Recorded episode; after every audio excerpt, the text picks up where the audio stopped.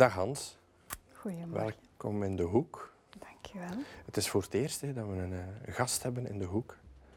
Dus, eh, het is onze lounge-ruimte geworden. Hè. Je hebt een eh, heel mooi boek meegebracht. Hè. Van geboren worden ga je dood. Ja. Fantastisch, ik heb dat gelezen en dat was ja, in-to-in. Merci. meeslepend. Het is echt een meeslepend verhaal. Hè. Kan je er kan je zo een klein tipje van de sluier? Ja, het is eh, mijn tweede boek. Hm? En ehm, mijn eerste boek was heel... ehm, Ja. Dat is waar. Oh, Ja. dan ik naar kijken. Hè. Mijn eerste boek is eh, is vorig jaar uitgekomen. En dat was vrij autobiografisch, niet volledig, maar daar zaten wel heel veel dingen in die eh, verhalen vanuit mijn jeugd en mijn Mhm. moeder en mijn grootmoeder.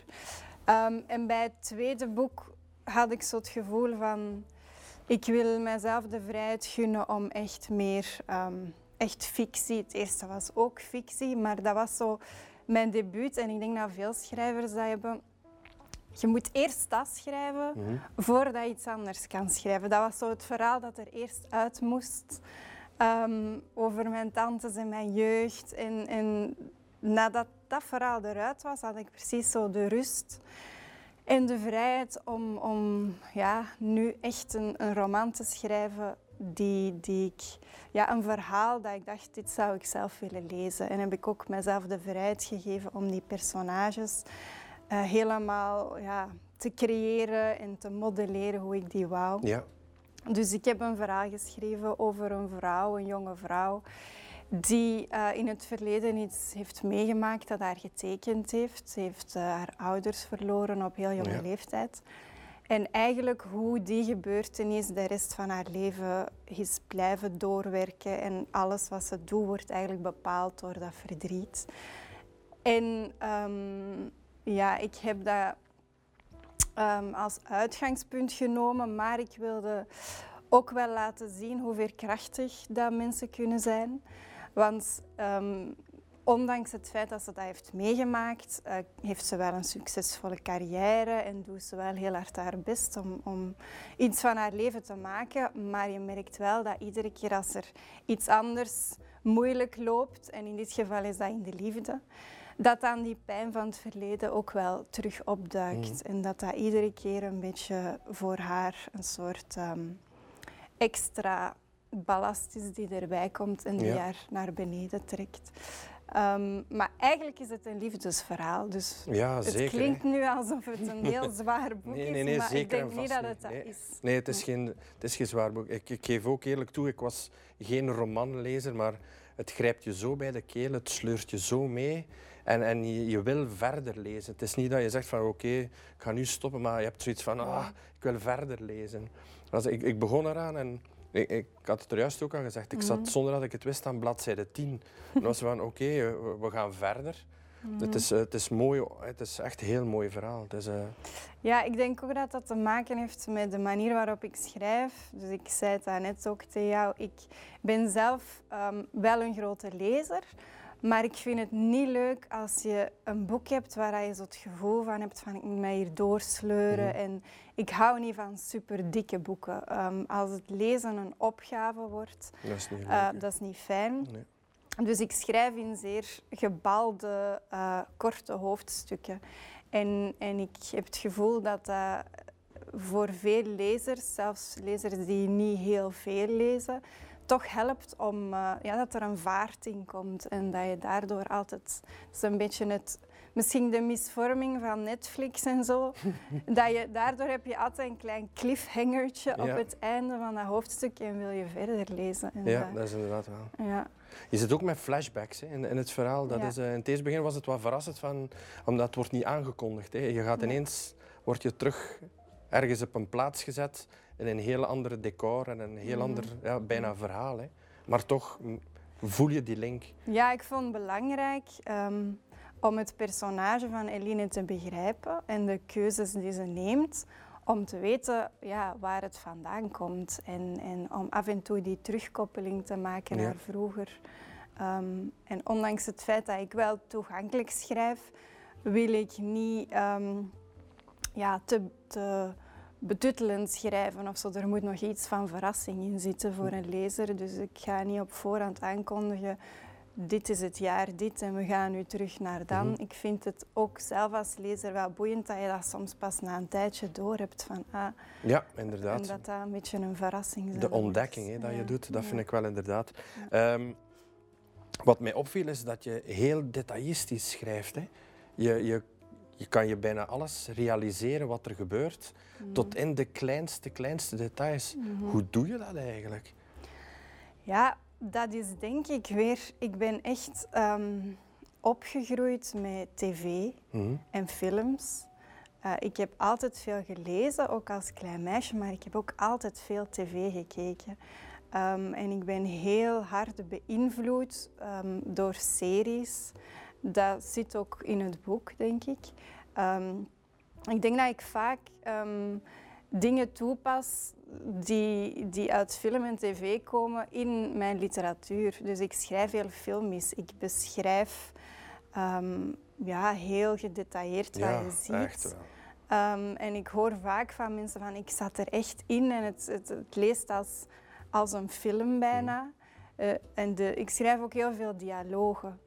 Um, en ik denk dat dat eigenlijk gewoon een beetje die misvorming is van heel veel tv te kijken en nog altijd. Ehm, maar dat is ook omdat ik, uh, ja, omdat ik zelf dat graag lees. Ik heb zelf graag als ik een boek lees dat, dat je daarin kan verdwijnen. Dat dat een wereld is die je meesleept en dat je even ja, wordt meegenomen naar een andere realiteit. Ja. En hoe, hoe meer um, dat je die realiteit kan scheppen en beschrijven, hoe makkelijker het is voor een lezer om daarin in te ontsnappen. Ja, inderdaad. Dus um, dat is niet iets dat, dat, ik op voorhand over nadenk dat ik dat ga doen, maar dat is ja, de manier waarop ik schrijf. Mhm. en ik heb ook al ondertussen, nu na mijn twee boeken, van, van een paar mensen de vraag gekregen van ga je is niet, gaat dat verfilmd worden of ga je eens niet iets voor tv doen? Um, omdat ik ook wel voel dat dat, dat dat iets is dat ik ja, goed in ben en graag doe. Ja. Dus, um, het, het, is wel een, het is echt een scenario voor een film. Hè? Ja. Ik, ik, vind dat echt, je, het is een film. Ik ben er doorgegaan, echt doorgewandeld. Mm. Letterlijk als, alsof je in een film zit, maar dan... Mm. Ja, het, het, boek sleurt je zo mee in dat verhaal. Dus, mm Het is fantastisch. Hoe ben je eigenlijk hoe is eigenlijk het verhaal ontstaan? Um, dat is iets um, dat ik eigenlijk niet, niet wist voordat ik boeken begon te schrijven. Want ik schrijf al heel lang als mhm. journalist. Um, maar ik had het nooit aangedurfd om, om een roman te schrijven. Ik dacht altijd, ik kan dat niet. Want hè, 300 pagina's vullen, dat, dat leek zo onoverkomelijk. Maar ik heb echt gemerkt dat, dat een verhaal zichzelf schrijft. Ik weet dat er schrijvers zijn die op voorhand weten hoe, wat er in welk hoofdstuk gaat gebeuren en hoe een verhaal gaat eindigen.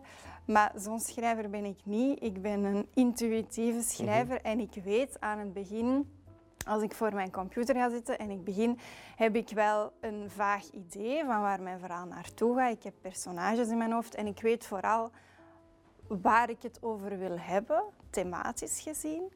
Maar dat verhaal schrijft echt zichzelf. Ik weet morgens niet als ik begin te schrijven wat ik die dag ga schrijven.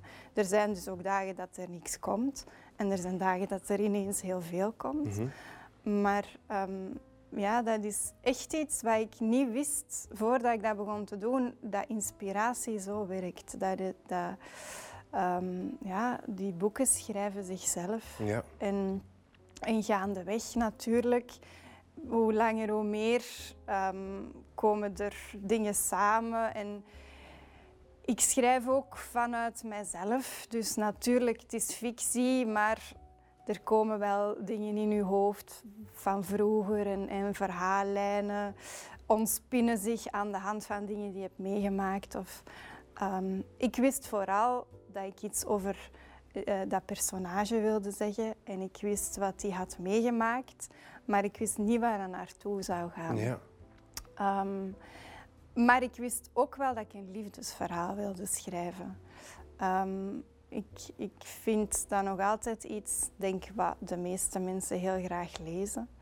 Ehm, en ik wilde een liefdesverhaal schrijven, zoals het ook in de promo wordt gezegd, met een donker randje. Ja, inderdaad. Ehm, uh, dus ik, ik, wist wel die twee thema's, hè, het liefdesverhaal en dan een beetje het, het, uh, de psychische problemen die zij heeft, het trauma, de wereld van de therapie. Die twee dingen wilde ik combineren. Um, en gaandeweg ontspint zich dat verhaal en soms denkt je zelf van, ah tja, ik wist niet dat het die kant ging opgaan. En, en soms leesde dat twee dagen daarna terug en denkt je, nee, die kant moet het niet op. En dan stuurde Toch, ja? ja, Toch, ja? soms wel. Ja.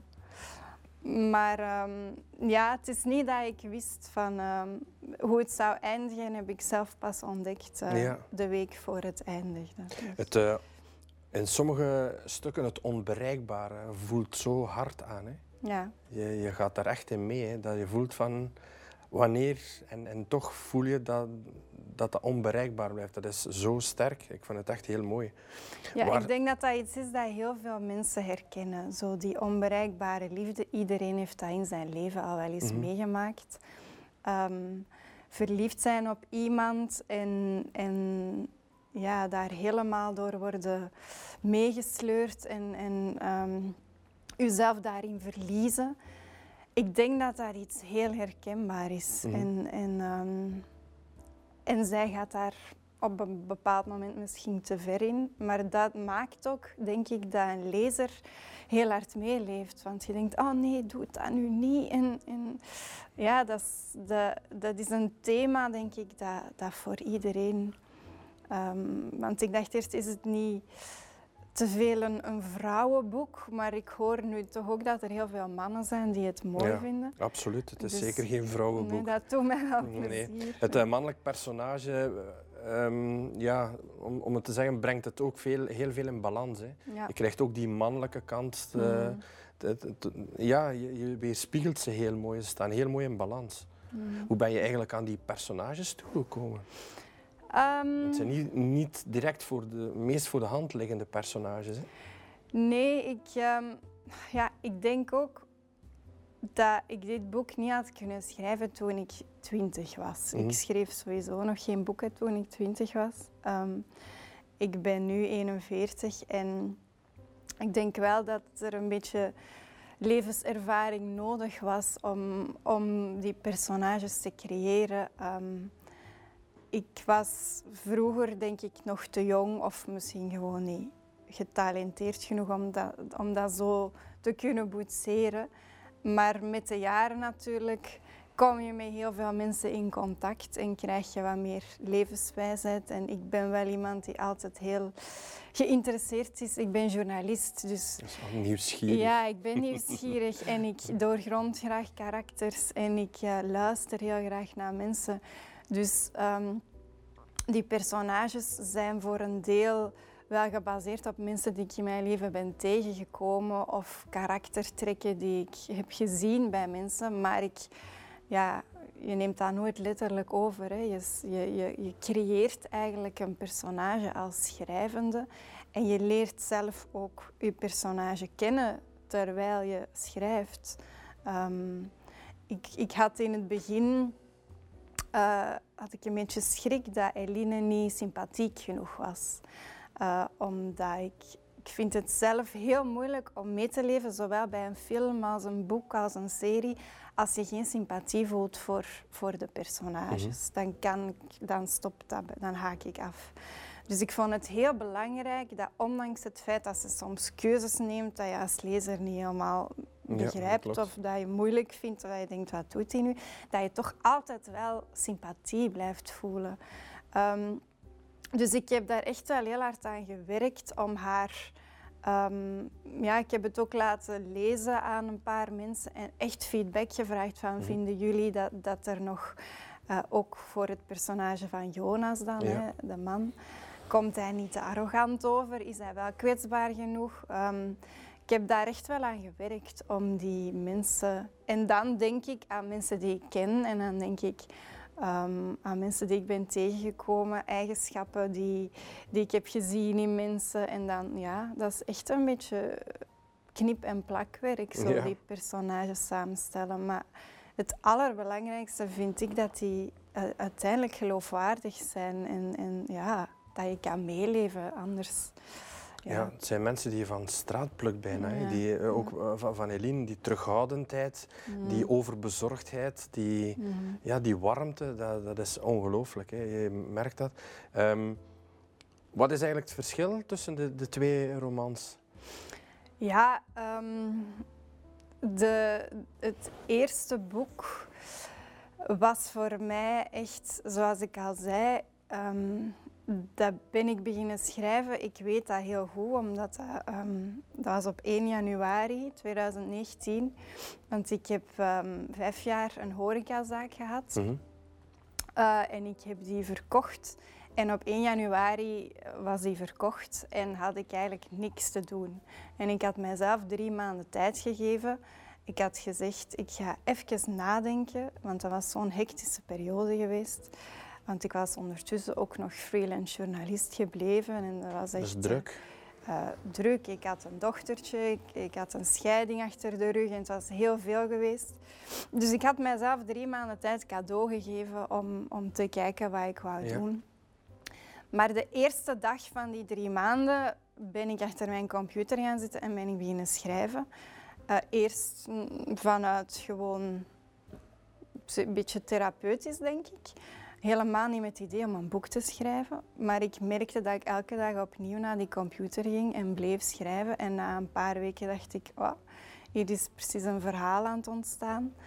Ehm, en dat, dat was heel persoonlijk. Dat, dat, dat eerste boek is echt ontstaan vanuit therapie voor Ja, mijzelf Therapeutisch. bijna een dagboek bijhouden, maar dan ehm, dat boek gaat over vijf generaties vrouwen en één daarvan ben ik zelf. Die andere is gebaseerd op verhalen van mijn moeder, mijn tantes, mijn grootmoeder en die heb ik allemaal samengebracht.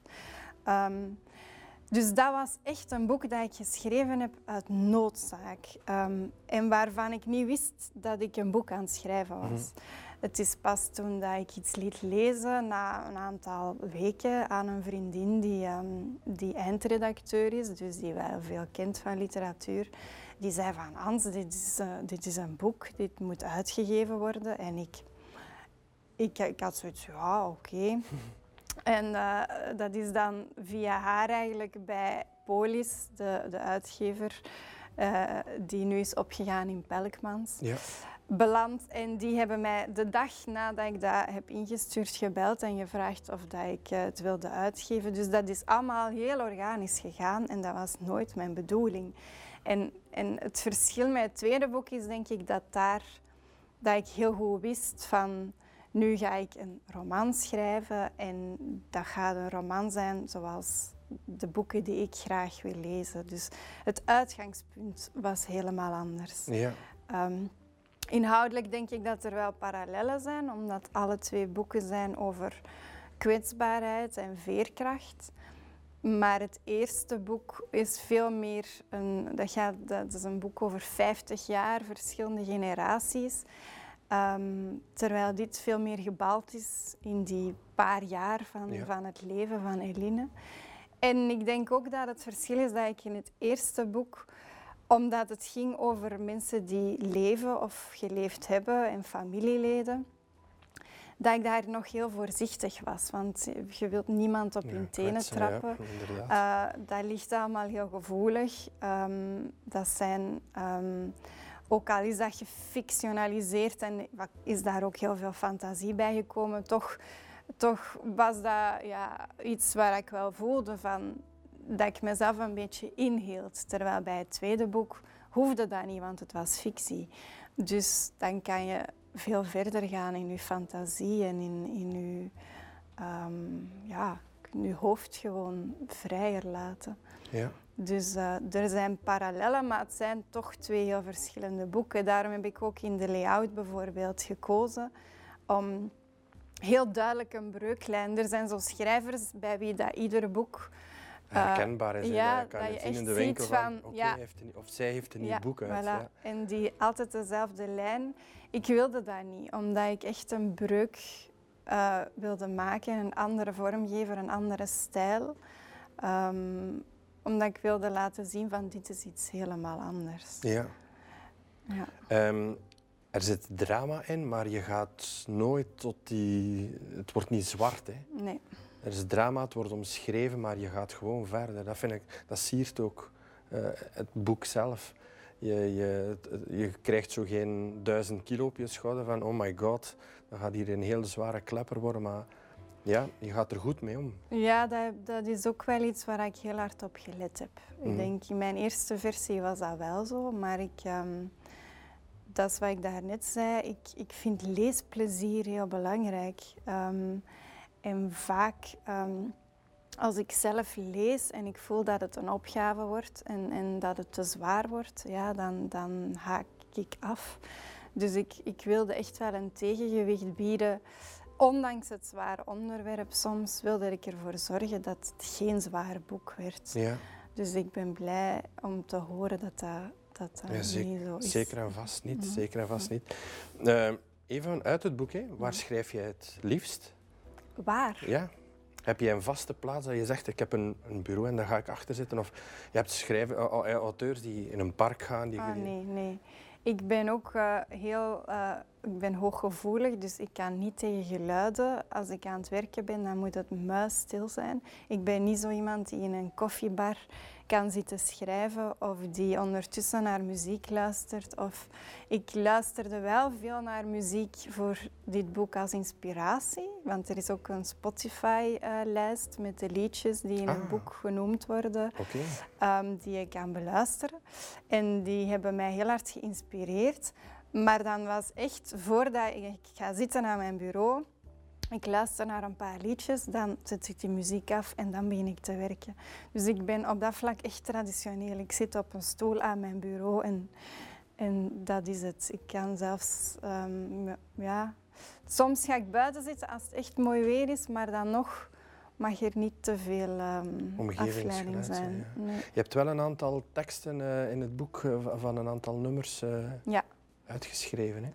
Ja, omdat ik ook heel hard geïnspireerd word door, door muziek. Ik vind eigenlijk, um, ja, zeker het thema hè, waar het over gaat. Er zijn zoveel prachtige liefdesliedjes. Mm -hmm.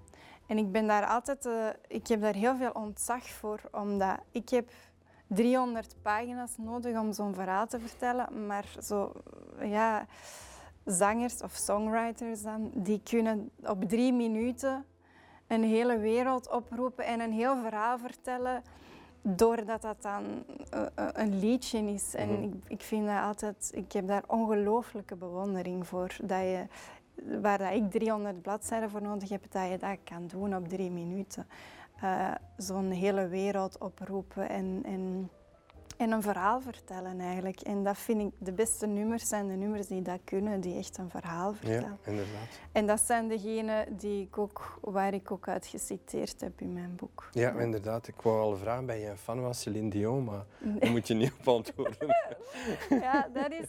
Um, die scène van Céline Dion, um, de, dat is eigenlijk er is, er is een stukje in het boek mhm. op een heel, heel zwaar moment. Ja, inderdaad. Dat er eigenlijk een heel poppy nummer van Celine Dion wordt gespeeld. Um, Ettelijke malen na elkaar. Ja, ja. En dat is eigenlijk iets dat ik heb meegenomen uit een theaterstuk, omdat ik vroeger in theater werkte. Um, en ik heb ooit een voorstelling gemaakt uh, met uh, Peter Seijnhaven, dat is mhm. een acteur en theatermaker. En dat was ook een voorstelling over een zeer zwaar thema en daar zat dat liedje ook in. Dus ah, dat is een beetje een, een link uh, met ja. toen. Ja. Je, eh, ja, je zegt het zelf, hè. Je, je houdt ook van theater. Hè. Ja. Het is, het, je merkt de link wel. Het is, het, is echt wel, uh, je kan iets heel levendigs brengen. Ik denk wel dat het ook wel een stuk door dat theater komt. Hè. Ja, ik ben gevormd door theater. Hè. Mijn hart ligt bij theater. Ik ben, als ik 21 was, ik ik studeerde af en ik ben direct bij het toneelhuis beginnen werken. Ik heb daar uh, vijf jaar lang in de Boerla Schouwburg gewerkt. Um, En ehm, ja, ik heb daar heel veel geleerd. Ik heb daar uh, van met, de, met de beste makers en acteurs samengewerkt. En daarna, uh, in de jaren daarna, ook nog bij andere gezelschappen.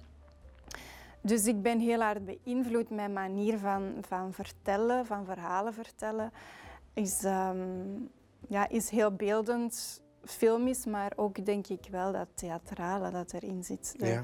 Ik ben niet echt een zuivere literatuurschrijver, denk ik. Ik heb heel veel invloeden en, en theater is daar zeker. Uh, ja, dat maakt het wel in. juist sterk en heel mooi. Hè? Dat het zo, je kan het in echt heel realistisch brengen. Het is, uh, ik zeg het, er ontbreekt niks. Ieder detail dat er besproken wordt, zie je gewoon in, in je. Ja, zie je je beeld op op en je, je hebt geen film nodig om het te zien. Je, je leest het eigenlijk. Het is fantastisch. Dank u wel. Um, de smaak te pakken om nog?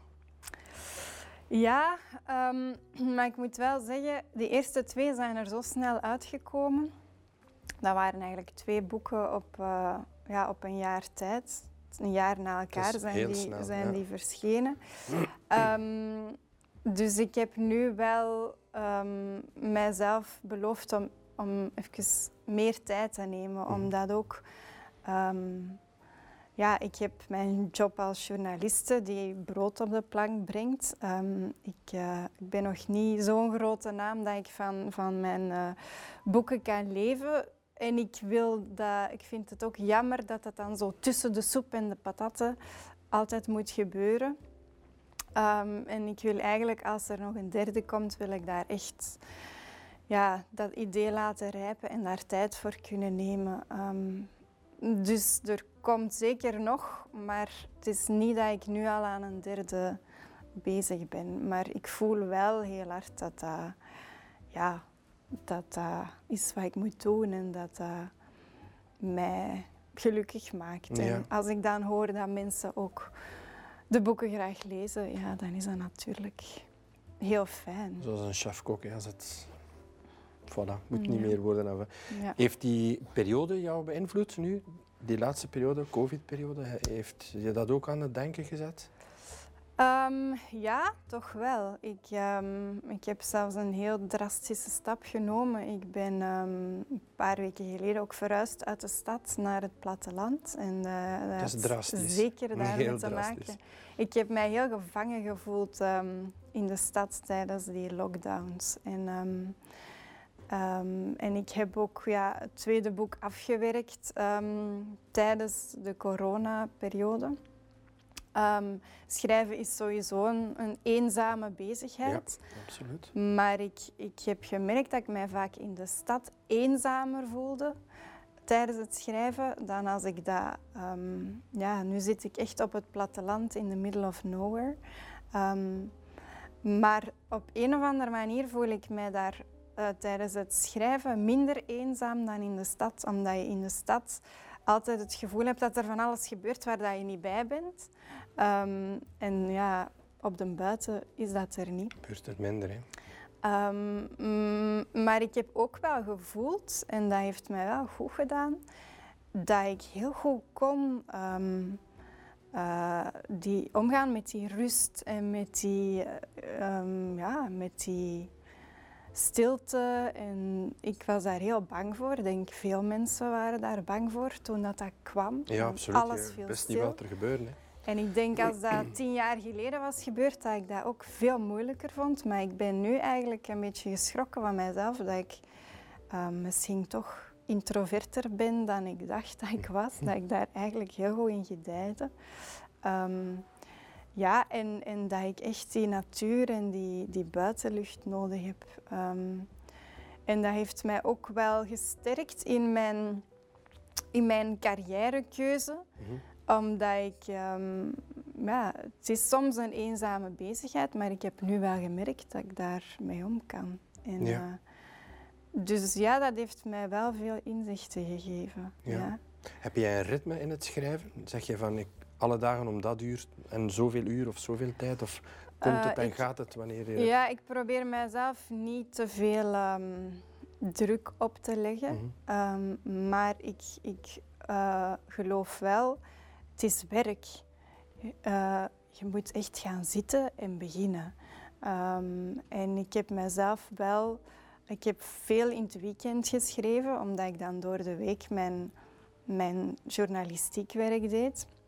En ik heb een dochtertje in, in uh, co-ouderschap. En co-ouderschap die is in de week bij mij, in het weekend bij haar papa. Mhm. Dus eigenlijk de weekends deed ik soort schrijfmarathons. Dus dan ging ik om zeven uur s morgens aan mijn bureau zitten en soms ging ik dan door tot s'avonds laat, twee dagen aan een stuk. En dan, dan, um, dan was dat een beetje ja, een soort iets dat ik mezelf oplegde, maar waar ik ook wel heel hard van genoot, omdat je dan helemaal in die, ik zeg het met die muziek en je gaat in je verhaal en in die flow. Ik kan niet um, even snel een hoofdstukje schrijven nadat ik nog even een interview heb gedaan, een artikel en een deadline, zo tussendoor. Dat, dat, je moet echt wel in die mindset geraken.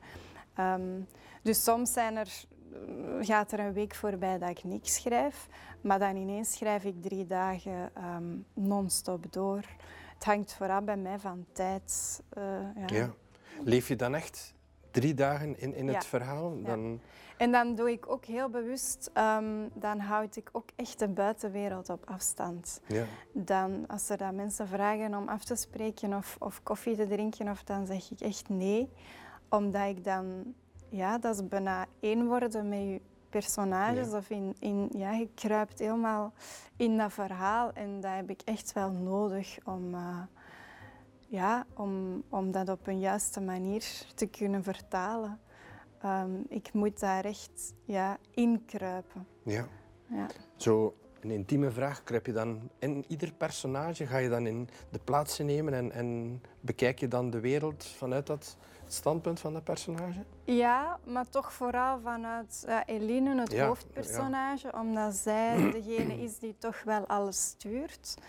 Um, maar uiteraard, de nevenpersonages zijn, zijn even belangrijk. Mhm. En um, um, af en toe heb ik mij ook wel verplaatst in, in hun denkwereld.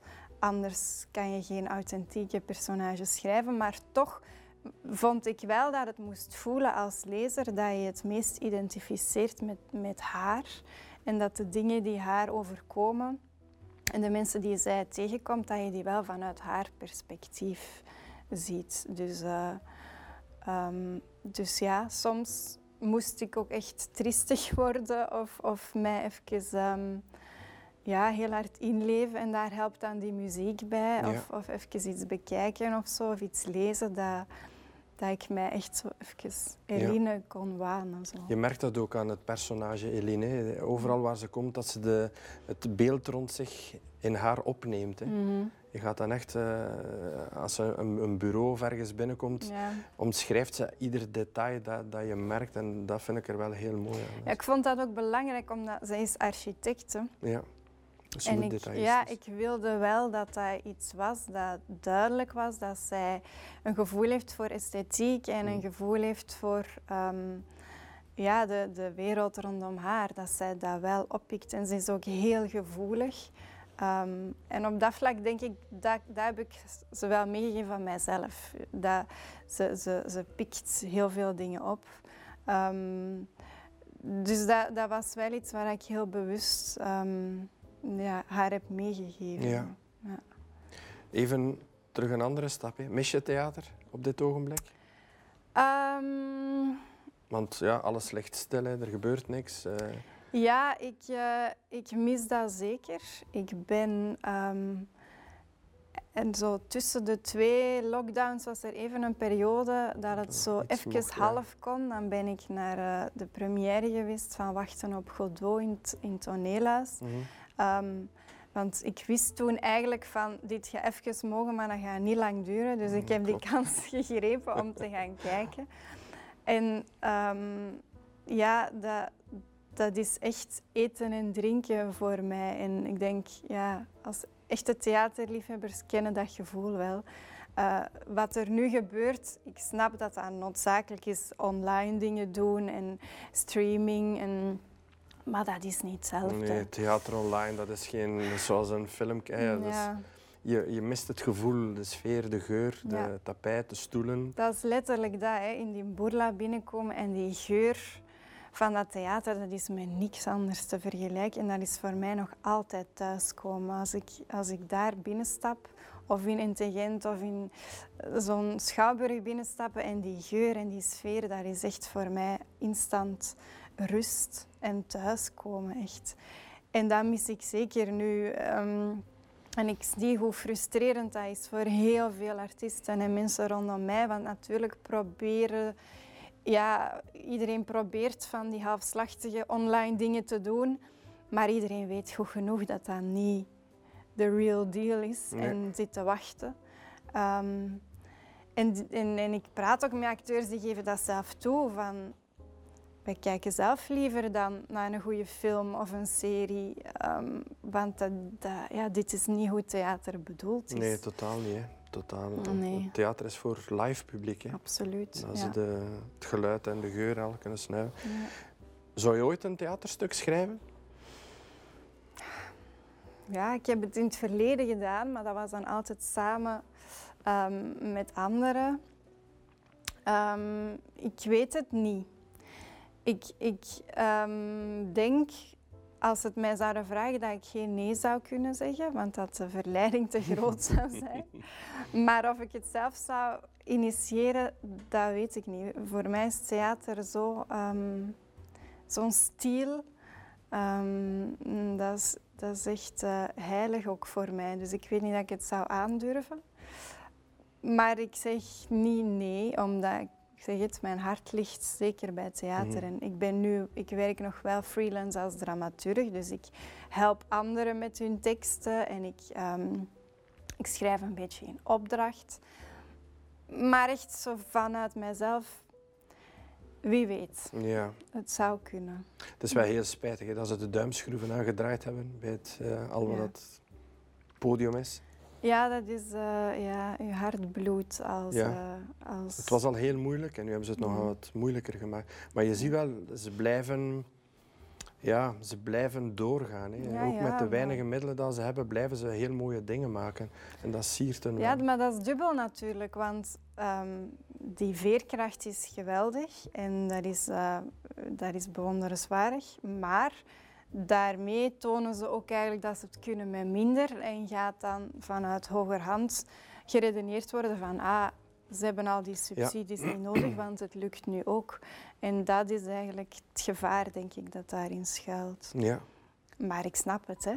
Eh, want het, het eh, alternatief is niks en dat, dat zou heel jammer zijn. Dat klopt. Ja. Wat doe je het liefst? Een boek schrijven, een, theater, een theaterwerk of je journalistieke werk? Ehm, het is zo verschillend. Ehm, Het zijn echt grote verschillen, inderdaad. een boek schrijven is ehm, eigenlijk vaak moeilijk. Dat is echt werk. Maar ik voel wel dat dat werk is dat ik kan het niet laten, want ik, ik doe het en eh, ik ga het nog doen. Maar dat is wel vaak emotioneel een zware bevalling. En bij theater is dat ook. Als je goed theater maakt en, en, ehm, en als dat echt stukken zijn met noodzaak, dan is dat ook, want dat heb ik vroeger genoeg meegemaakt, een heel emotioneel proces. Maar dat is in groep. Mhm. En dan deelde dat gevoel met anderen. Terwijl als schrijver is dat heel eenzaam. Ja. En zij ook heel eenzaam eh, daarna in het ehm, voor de leeuwen gegooid worden als zo'n boek dan uitkomt. En afwachten wat de reacties zijn. Dat is zo kwetsbaar. Dat is iets waar ik eh, mij nooit had kunnen inbeelden voor ik het deed. Hoe, hoe heftig dat, dat is, dat proces. En iedere, na de eerste boek heb ik ook echt gezegd, dit doe ik nooit meer. Ehm, maar een week later zat ik terug te schrijven. En nu heb ik het weer gezegd. Bij Van geboren worden ga je dood heb ik tegen een vriendin letterlijk gezegd, laat mij dit niet nog eens doen. De dag dat het uitkwam heb ik gezegd, hou mij tegen. Want dit is zo heftig. Hoe voelt dat eigenlijk? Want Ja. ja. je geeft iets, ja, je geeft eigenlijk je kind af. Hè. Je hebt daar ja, alle. Ja, ook al zegt iedereen natuurlijk van je trekt je daar niet aan, die reacties. En ik heb ondertussen ook al wel geleerd. ehm, ik, ik kan het heel goed plaatsen. Ik heb eh, ondertussen geleerd dat mensen heel, de reacties heel veel zeggen over de persoon zelf. Ehm, en ik hoorde deze week ook iets heel, eh, wat ik dacht dat moet ik onthouden, van een eh, Amerikaanse schrijfster die zei: Never take criticism from someone you wouldn't ask advice uh, from. Dus eigenlijk, ja, laat alleen de kritiek binnenkomen van mensen van wie dat je het waard vindt. Ja. Ehm, en ik kan niet klagen, want ik krijg eigenlijk alleen maar goede reacties. Maar dat neemt niet weg dat ik ook weet dat er mensen zijn wiens ding dit niet is. Ehm, maar dat vind ik ook normaal. Je kunt niet voor iedereen Nee, dat eh, goed klopt. doen. Dus ik kan het wel allemaal plaatsen, maar dan nog, op het moment dat dat naar buiten gaat en dat je zit te wachten, die eerste dagen nadat dat boek eh, uitgekomen is, dat is, dat is toch echt wel heftig. En ehm, ook zeker van naasten en mensen rondom u. Ehm, en dat is natuurlijk het verschil met theater. Daar is dat in groep en daar hebben we dat Beleven. samen gemaakt en daar steunde elkaar. En daar kun je tegen elkaar voeteren van, ah, die heeft dat gezegd. En, hè. Maar als schrijver is dat, is dat iets... Sta je ehm, alleen, hè? Ja. ja.